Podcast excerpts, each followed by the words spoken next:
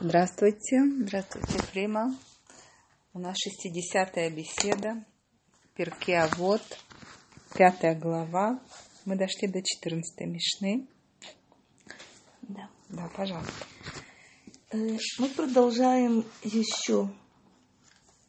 Э, Говорили 4, 4, 4. Мы продолжаем то, что пока вы видите, здесь нет э, не названы мудрецы по имени. Дальше это возвратится, но пока опять 4.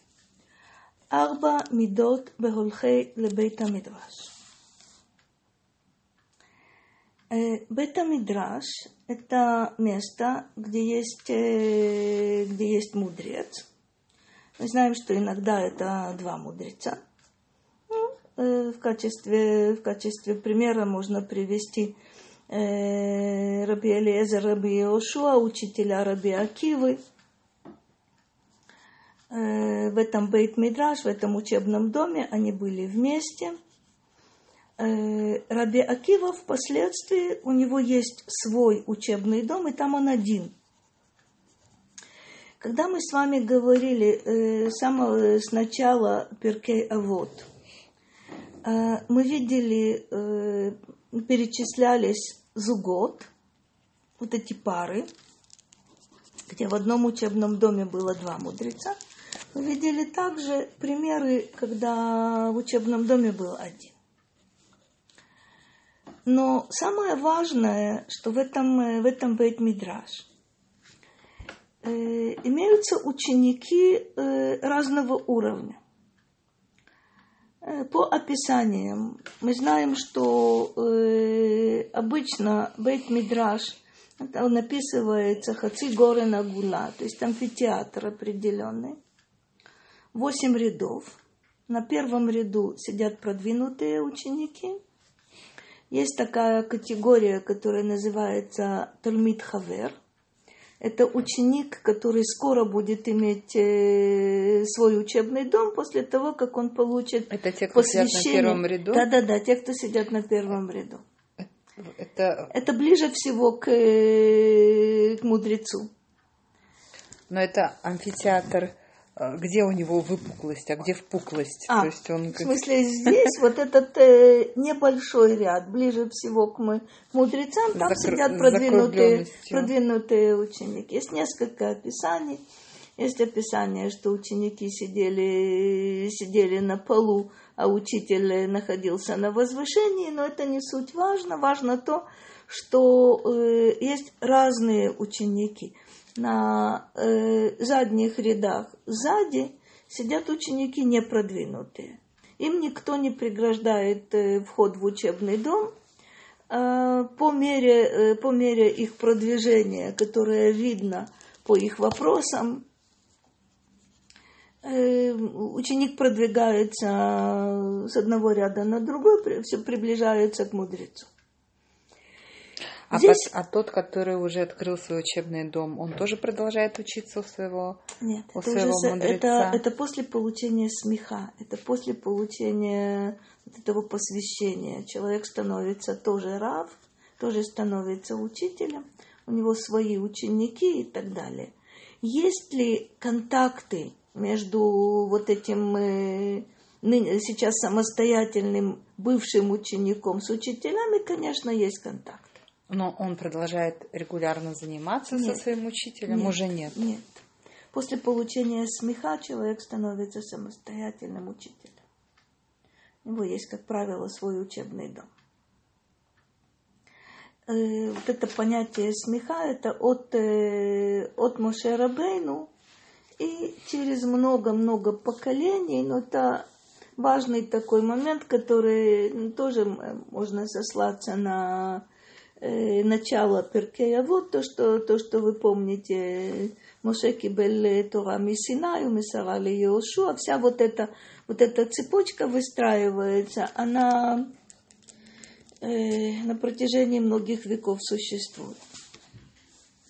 Как бы, то, как бы то ни было, здесь не нужно удивляться э, вот тем четырем э, категориям, которые здесь, здесь перечисляются – те, кто приходят в учебный дом, есть четыре категории. Холех веэйно осе. Схар халиха беядо. Э, человек, который идет, приходит э, в учебный дом, но не слушает и не учится. То есть он еще не способен э, слушать, он еще не, не способен учиться в полном смысле этого слова. Но почему он туда приходит? Потому что там мудрецы, потому что где-то он э, может быть что-то э, что, что-то уловит, объясняют толкователи Мишны – он приходит туда из-за той атмосферы, которая, которая там есть. Он не приходит туда для того, чтобы болтать. Простите, это не клуб по интересам, но он э, понимает, возможно, что он не находится на достаточном уровне, но это не мешает ему э, приходить в учебный дом – все-таки для того, чтобы погрузиться в эту атмосферу. Итак, тот, кто приходит в учебный дом, но не делает, то есть не слушает в полном смысле слова, не учится, у него есть награда схар галиха беядо. Награда за то, что он приходит. Осеве эйноголех схарма асебе ядо. А если человек учится у себя дома – не приходит в учебный дом по каким-то э, своим, э, своим причинам. И значит, он может самостоятельно, самостоятельно заниматься, за что он получает награду, за то, что он учится. Он не приходит, за это он не может получить награду, получает награду за свою учебу самостоятельно нужно предположить, что у этого человека уже есть какая-то подготовка, потому что иначе он бы не мог учиться, учиться самостоятельно. Есть другое толкование, которое говорит о том, что э, вот это голех, виду имеется голех в эйно осе, имеется в виду что-то что другое это когда человеку нужно приложить особые какие-то усилия для того, чтобы идти в другой город, для того, чтобы э, дорога эта сама по себе э, трудная. И вот он приходит в учебный дом. Но, в принципе, то, что мы смотрели бы со стороны, мы бы сказали, ну зачем он пришел? тот же, кто э, не хочет приложить особых, особых усилий, он может учиться. Мы понимаем, что если бы он все-таки оказался бы в учебном доме, то он мог бы добиться больших успехов. Он не приходит, но за, э, есть у него награда за то, что он делает э, самостоятельно. Остается, остаются у нас две категории – Холех ве осе хасид. Почему это характеристика хасид? Почему это характеристика человека, который живет по принципу, по принципу хесед?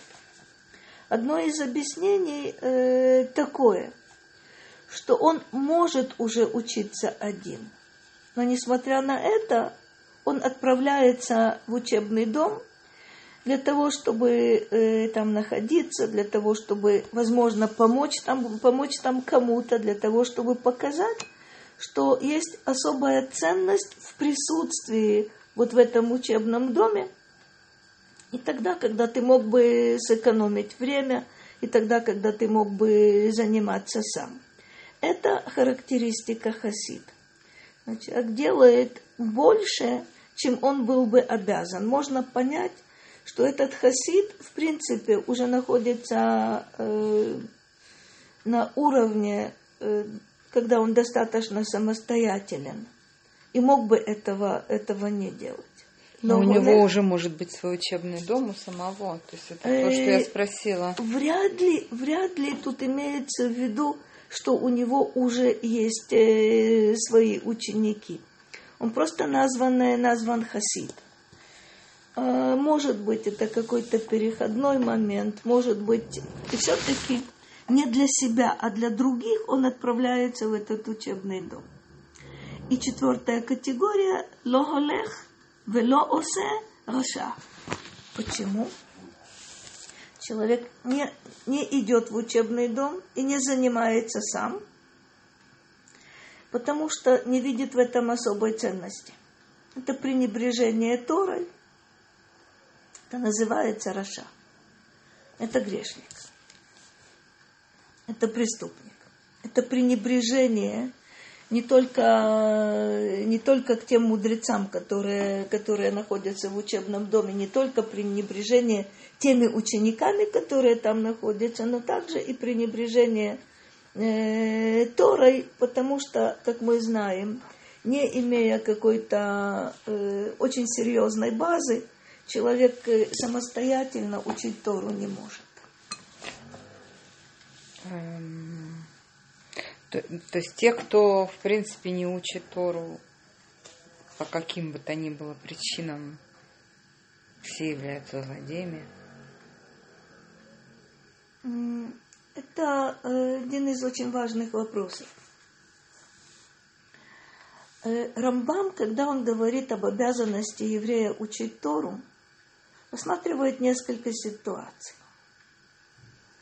Он говорит, э, ну, например, такая ситуация. Отец и сын.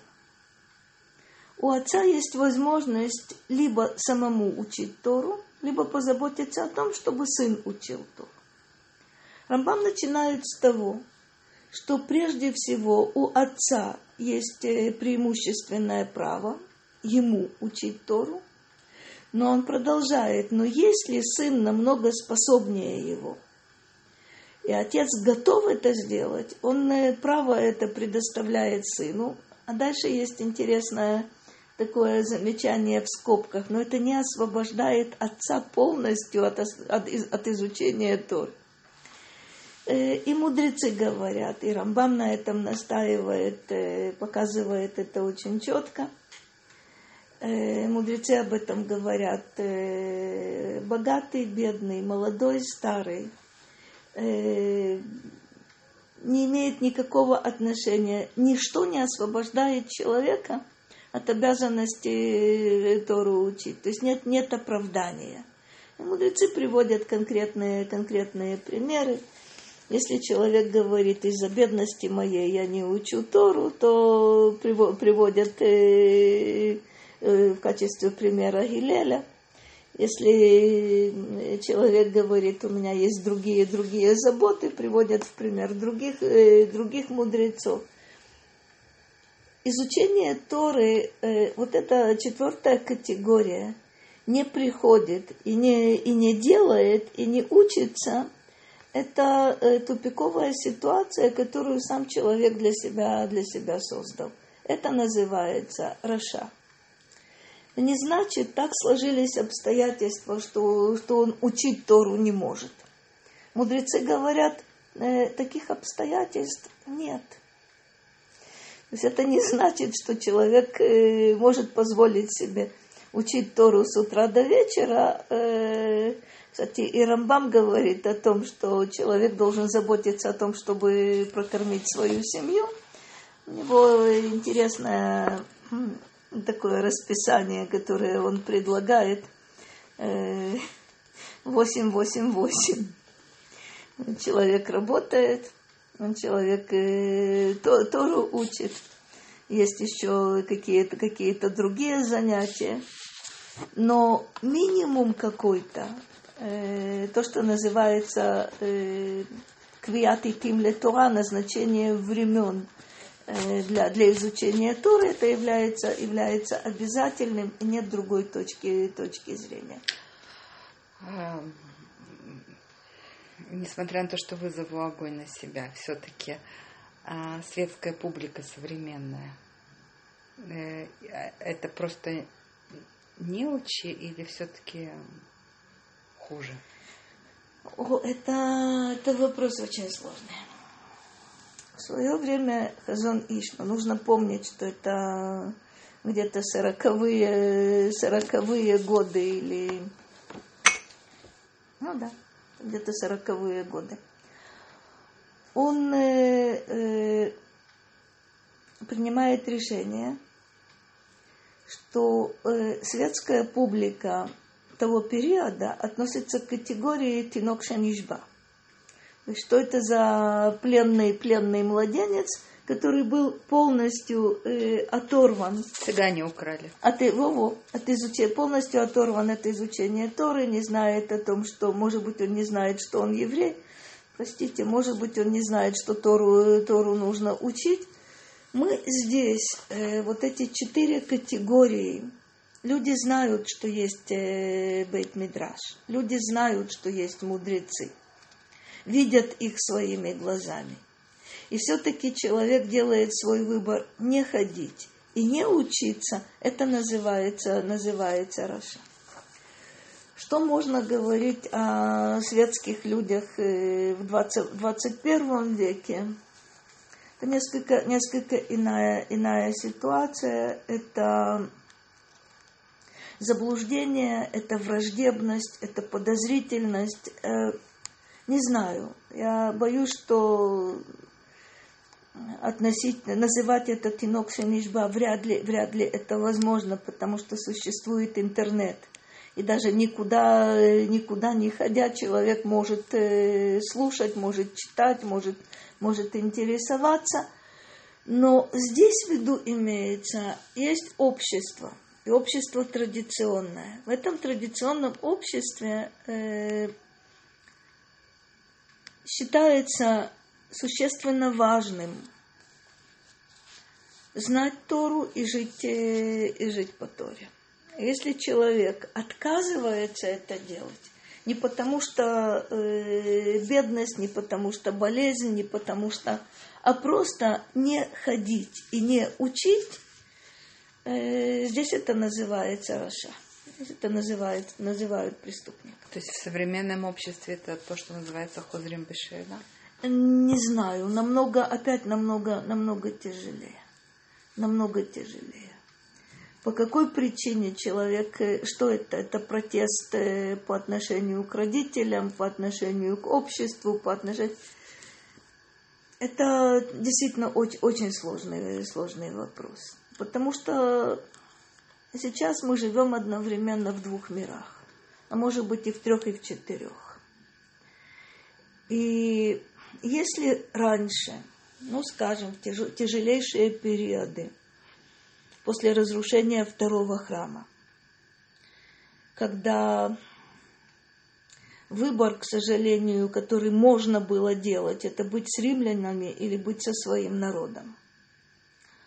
В Вавилоне ситуация была совсем другая, то есть э, там э, не было каких-то э, преследований физических но и там тоже тот вопрос, к которому мы постоянно возвращаемся, э, когда мудрецы спрашивают, за что была такая, такая опасность, почему такая беда на нас надвигалась, говорят мудрецы за участие в пирах Ахашвироша. А что это участие в пирах Ахашвироша? Это э, желание вместе с другими народами, вместе с другими людьми, идолопоклонниками, э, пользоваться теми благами, которые, которые Вавилон предлагает. Но, скажем, до последнего времени выбор, который может стоять перед евреем, а он стоял интереснейшим образом и в начале XX века – это преуспеяние, это э, участие в жизни окружающего, окружающего народа, окружающего общества или быть со своим, э, со своим народом. Здесь изучение Торы и отказ от изучения Торы был связан с этим вопросом. В Израиле сейчас что значит быть светским человеком? Это отдельный, отдельный вопрос – очень-очень непростой.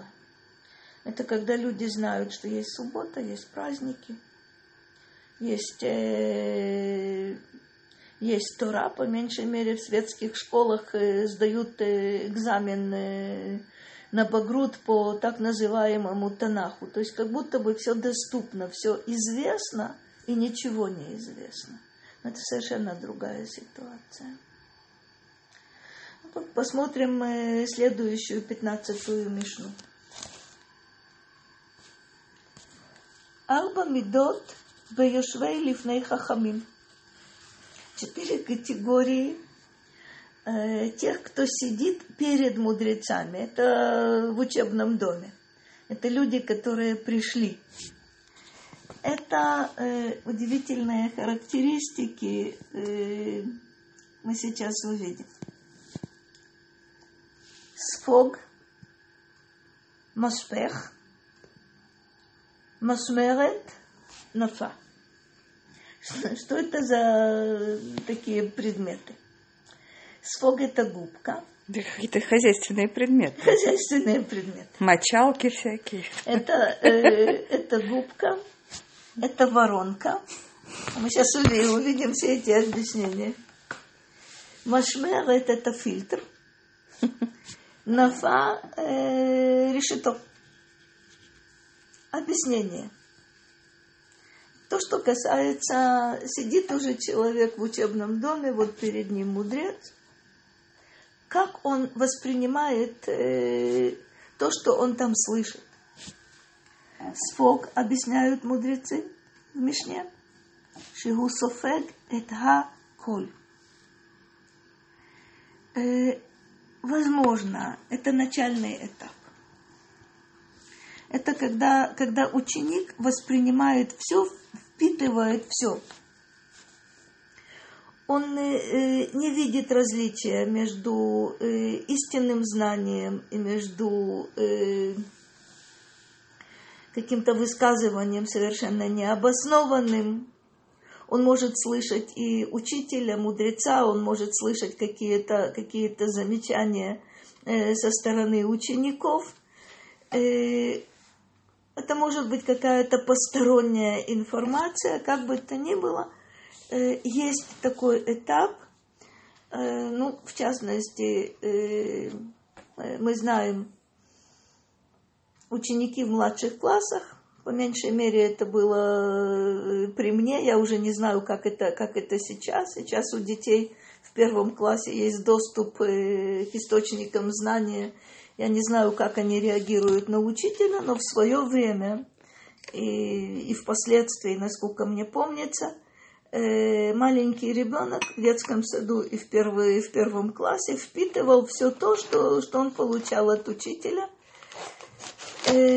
не критикуя, не э, проверяя.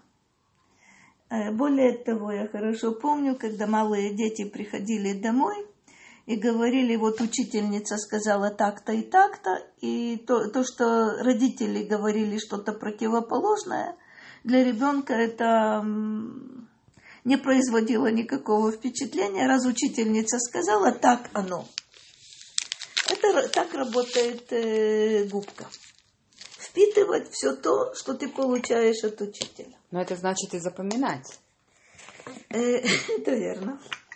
Чтобы впитать все, нужно еще иметь хорошую память. Э, это верно. Но главное, э, вот эта губка, она не анализирует. Губка, она не сравнивает но не сравнивает не только то, что сказали другие люди по сравнению с тем, что э, сказал учитель, но и э, губка не, не видит различия между тем, что вчера учитель сказал так, а сегодня учитель сказал иначе. То есть нет никакого анализа, нет никакого критического подхода. Вторая категория э, учеников это, это воронка. Что об этом сказано? Шемахнис базу умоци базу. Воронка имеет такое свойство. Она принимает все, что в нее, э, в нее влили, но она сразу же выпускает все, что в ней, в ней находилось. Что, забывает? Я, э, это удивительная штука. Это то, что мы говорим. Впустить в одно ухо, чтобы вышло из другого. Забыть все. Это забыть это не обращать, э, не обращать внимания. Я согласна, что губка, э, там есть память хорошая. И мы знаем, наверняка все обращали на это внимание, то, что ребенок запомнил в раннем детстве, даже если это было ошибочно, потом очень трудно э, взрослого человека разубедить. Э, то, что мы помним из детского сада, иногда приходится сознательно бороться с вот теми неправильными представлениями, э, с теми предрассудками, которые нам внушили когда-то, когда мы были губками. Воронка, да, как вошло, так вышло. Ничего не остается не остается следа. Или след незначительный. Ну, в частности, мы знаем, что если э, воронкой пользуются для того, чтобы перелить масло из сосуда в сосуд, что-то остается на стенках. Если это э, вода или вино, или какой-то сок, остается намного меньше. Третья категория – машмерет – это фильтр. Это как? Моциа – это яин, веколетет – это шмарим. Это очень обидная вещь. Фильтр, э, как сказано, э, пропускает вино, а задерживает винные дрожжи. То, что у такого человека остается, это на самом деле отходы – это на самом деле мусор. Это то, что не имеет отношения, отношения к делу. Это очень обидно. Если такой ученик запоминает какие-то шутки, запоминает какие-то какие парадоксы, но вино, к сожалению, утекает, это э, категория достаточно, достаточно неприятная. Четвертая категория – это нафа, это решето. Шемоциа – это кемах, веколетет – это солет. Э, не совсем те названия, к которым мы сейчас привыкли. Под кемах, под мукой здесь э, подразумевается тонкая мука, пыль, мучная пыль. Солет – это лучшая мука – это ценная мука. Что остается в решете? Мука хорошая, а пыль, она проходит через э, вот, э, вот эти отверстия. Это, разумеется, э, наилучший вариант. Когда полезное остается, а всякая пыль просеивается, этот человек уже умеет анализировать. Человек знает, что это важно, это менее важно, а это совсем не важно. Вот вам четыре, четыре категории. Это этапы или это разные? Э, это разные люди. люди. Это у одного и того же человека могут быть разные, разные, разные этапы. этапы. Э, если хотите, можете, э, можете обратить здесь э, внимание на то, что губка – это маленький ребенок. Воронка – это тогда, когда начинается подростковый возраст. К сожалению, фильтр – это, это когда уже очень неинтересно учиться, и когда только пикантные вещи задерживаются – четвертая категория, если человек прошел успешно все предыдущие четыре, три этапа, это когда он уже способен э, оставить ценное и избавиться от, э, от, всего, от всего постороннего, которое здесь называется кемах, то есть называется вот этой мучной, мучной пылью. Э, у нас сейчас мы, мы понимаем, э, кемах это мука, соль это почему-то так манка стала называться. Э, хотя манка мы, мы явно не считаем это высококачественной мукой. То есть, немножко может ввести в заблуждение вот эта терминология. Шестнадцатая Мишна говорит о чем-то другом Мы уже э, не говорим о э, 10, 7, 4. Нам была возможность как будто бы высказать определенную мысль, давая вот эти категории. Сейчас тема другая. כל אהבה שהיא תלויה בדבר. בטל דבר, בטלה אהבה. ושאינה תלויה בדבר, אינה בטלה לעולם. Дальше пример. Любовь, которая зависит от чего-то. Зависит от той пользы, которую человек получает от другого человека. Зависит э, еще от, от каких-то причин.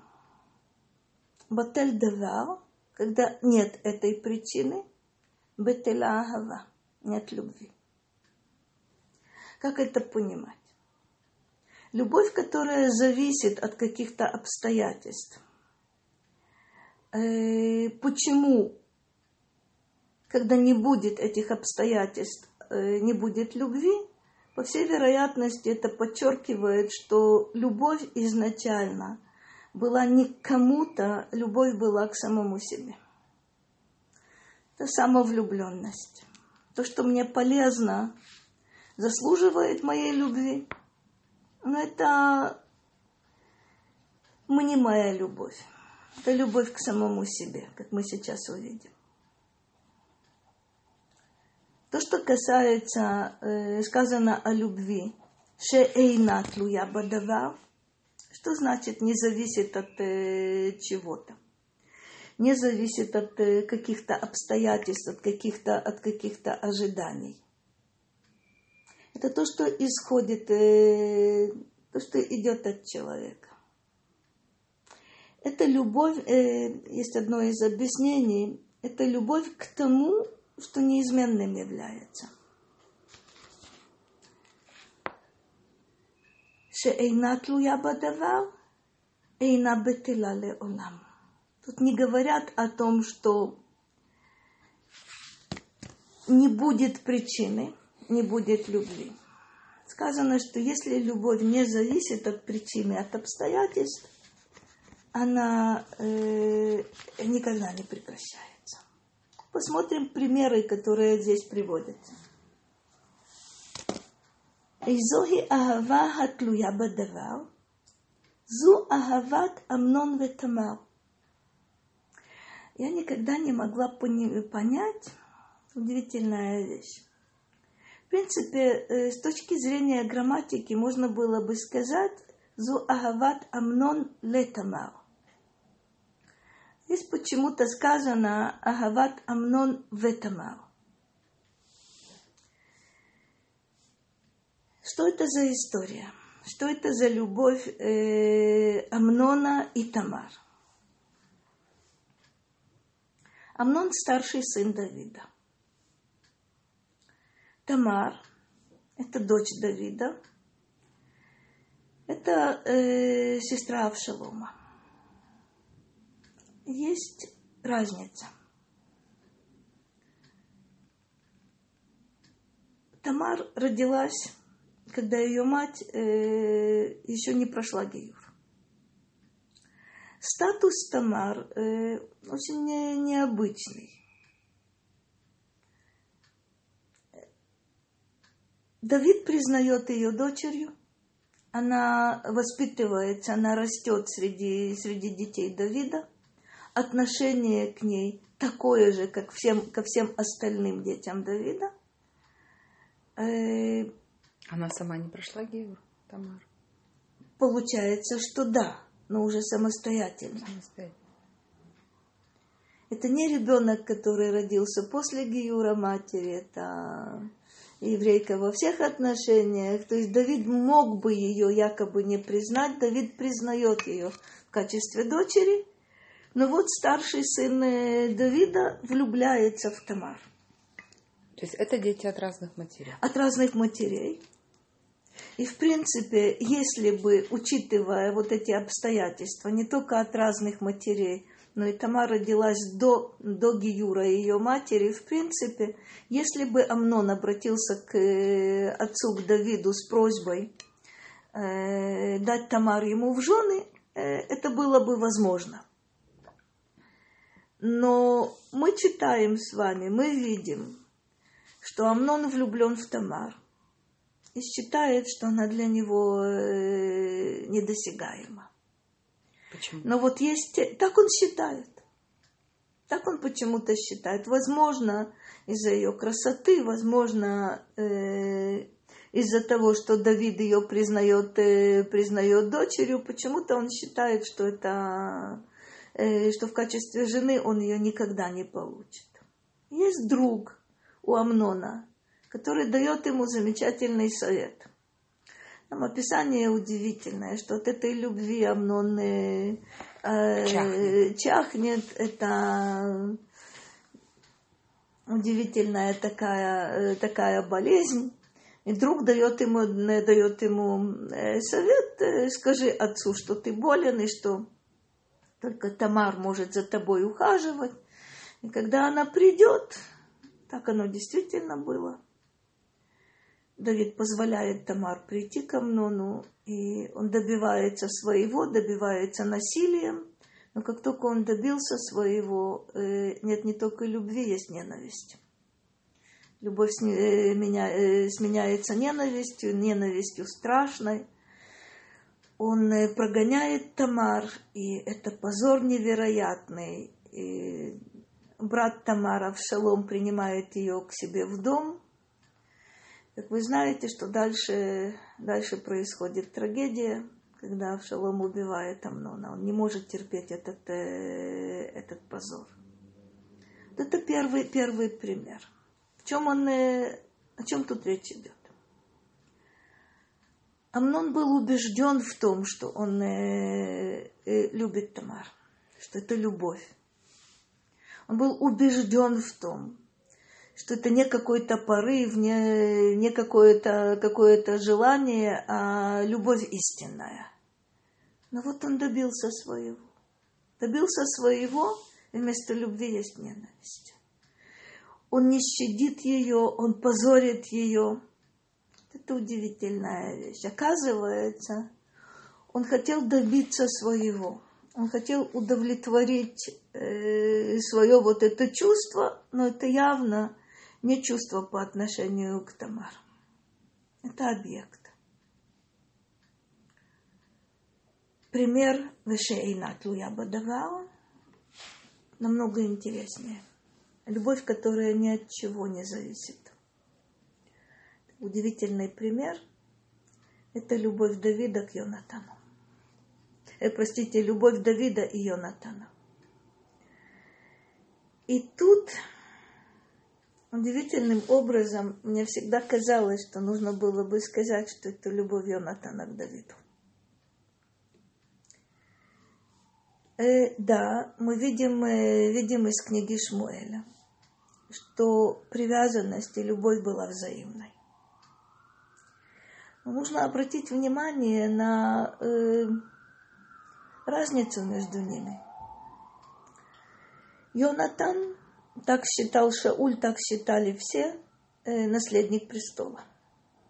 Давид, тот, кого Шауль э, преследует и преследует, э, преследует жестоко. Йонатана Шауль обвиняет в том,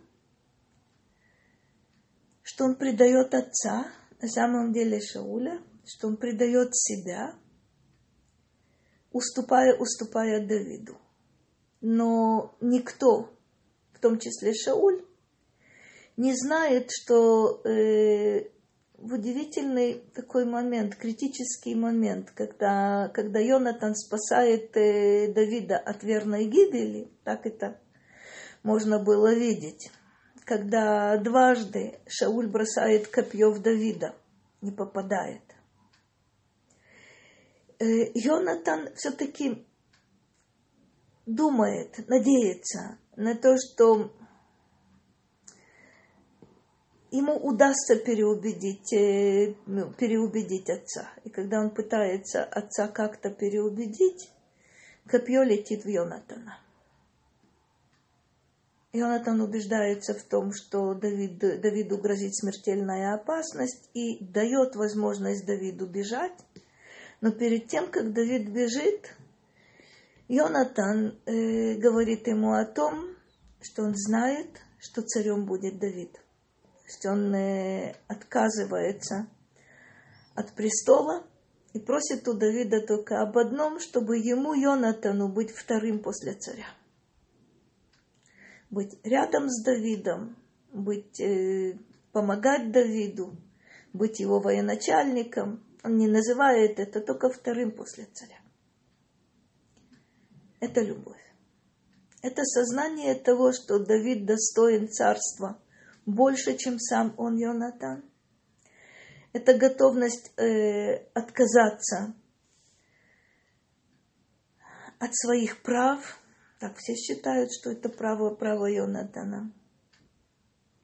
Это уступить свое место и желание быть рядом с Давидом, не в качестве царя.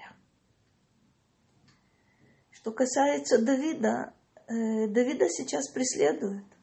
Йонатан его спасает. Как, впрочем, спасает также и жена Давида, э, Михаль, младшая дочь э, Шауля. Любовь Йонатана к Давиду, она безупречна. Любовь Давида к Йонатану мы не знаем. Давида спасают. Йонатан спаситель. И у Йонатана есть еще одна просьба – позаботиться о семье Йонатана. Вот это то, что у Давида э, не получится. Является ли это доказательством в пользу того, что Йонатан любит Давида больше, чем Давид Йонатана, э, я не знаю. Но здесь мудрецы ставят Давида на первое место. Это любовь Давида и Йонатана. Давид будет оплакивать потом. О, да. Он будет оплакивать э, Йонатана, он будет оплакивать Шауля, он будет, э, вне всякого сомнения. Отношение Давида к Шаулю, вот тут удивительная вещь. Вот там была любовь со стороны, со стороны Давида. Начиналось это, как мы, как мы увидим, как мы, как мы знаем, с приходом Давида к Шаулю Шауль полюбил Давида. Когда он понял, что Давид будет царем вместо него, там начинается что-то совершенно другое. Там есть преследование, там э, готовность э, уничтожить Давида. Хотя Давид э, его зять, хотя Давид э, сын его дочери, хотя Давид это Муж друг Йонатана. Ну, там удивить, удивительное отношение. Но мудрецы приводят э, в качестве примера, как мы, как мы сейчас видели, любовь, зависящая от обстоятельств, от объекта. Это Амнон и Тамар, независящая, это Давид и, Давид и Йонатан. Э, мы здесь остановимся. Э, дальше, 17 Мишна, очень э, тоже интересная. Она рассматривает вопрос спора, махалокет, конфликта. Оказывается, может быть спор во имя небес и спор не во имя небес. Тоже нужно будет нам с этим, с этим разобраться. Всего доброго и шавуатов. Шавуатов, спасибо большое.